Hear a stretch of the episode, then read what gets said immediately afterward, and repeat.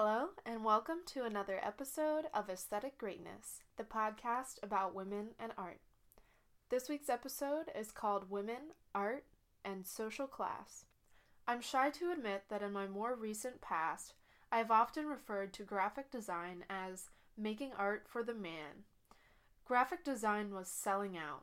It was losing your creative freedom, your voice, your bohemian artist lifestyle. But as I come into my junior year of college, it is dawning on me that it is usually necessary to create art for the man if you want your art to be your main source of income, whether you're a graphic designer or not. When I started thinking about art and money, I started noticing the invisible web that navigates through ideas of art and class. This web also weaves its way through gender, which led me to the title of this episode Women, Art, and Social Class. Social class has more of an impact on art than many are comfortable acknowledging. Art critic Ben Davis explored this connection in his essay 9.5 Theses on Art and Class. Davis begins by pointing out what seems obvious to him class is an issue of fundamental importance to art. He even acknowledges the public's discomfort when it comes to relating the two. The label of the art world, he asserts, is just a way of trying to separate art from issues like social class. If art is in its own world, that is, if it exists in a bubble, as many people would like to think, then outside social factors cannot affect it. Unfortunately, this has never been the case. Davis also states that the upper classes of our capitalist society, because they control the hegemonic values of our culture, also determine what is of value in art. This is also unfortunate, but when you look back into art history, it's difficult to be surprised. From the Renaissance on, the rich patrons that could afford to hire artists have determined the monetary value of art.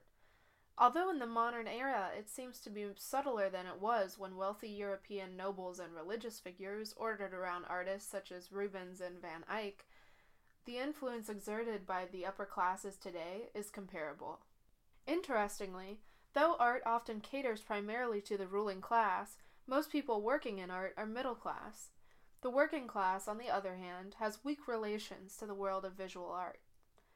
This is somewhat ironic because the middle class world of art, which is dominated by the middle class idea of art as self expression, but is actually governed by ruling class values, is often centered around the working class manual labor required to produce art. Because art is closely tied to class, and class is related to gender, we must explore how class relates to gender in order to see the relationship among all three. Women's economic status differs from that of men. In every single ethnic and racial group, women are poorer than men. The push toward pink collar jobs relegates women to specific jobs such as teaching and childcare, and these women dominated fields pay less. Women also do more unpaid caregiving, as they are often responsible for caring for children and the elderly. Honestly, if you live in the USA and you don't live under a rock, you probably know these things. It is unfortunate but true that last year in 2015, women made 79 cents for every dollar a man made, according to the Institute for Women's Policy Research. In short, our society has class issues, our class issues have gender issues, and both of these issues heavily affect art. This is a very complicated subject that this brief podcast will not be able to cover completely. It has aspects that are even deeper and more intricate than what I have explained here and tried to make as concise as possible. But this episode has connection to all past episodes and all future episodes.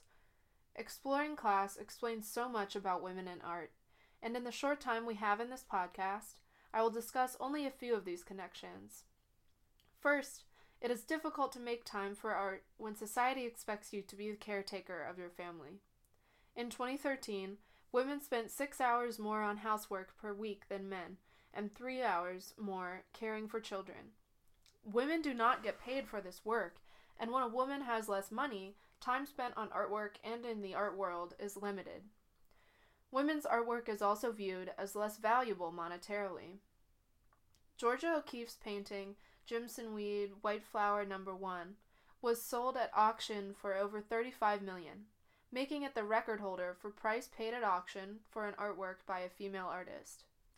35 million, however, is not even close to 179.4 million, the auction price of Picasso's Les Femmes d'Alger. It is discouraging for women who want to be artists that not only are they not represented as extensively as men, but also not valued as highly. When a woman does break into the art world, she realizes what everyone else does, regardless of gender. The value of art is determined by the ruling class, and making art for the man is often a necessary evil. Thus, as long as there is class disparity in art, it will remain especially difficult for women to excel in art. Social class determines what kind of art is valued and whose art is valued, and women's art is almost always accorded less esteem and value than men's.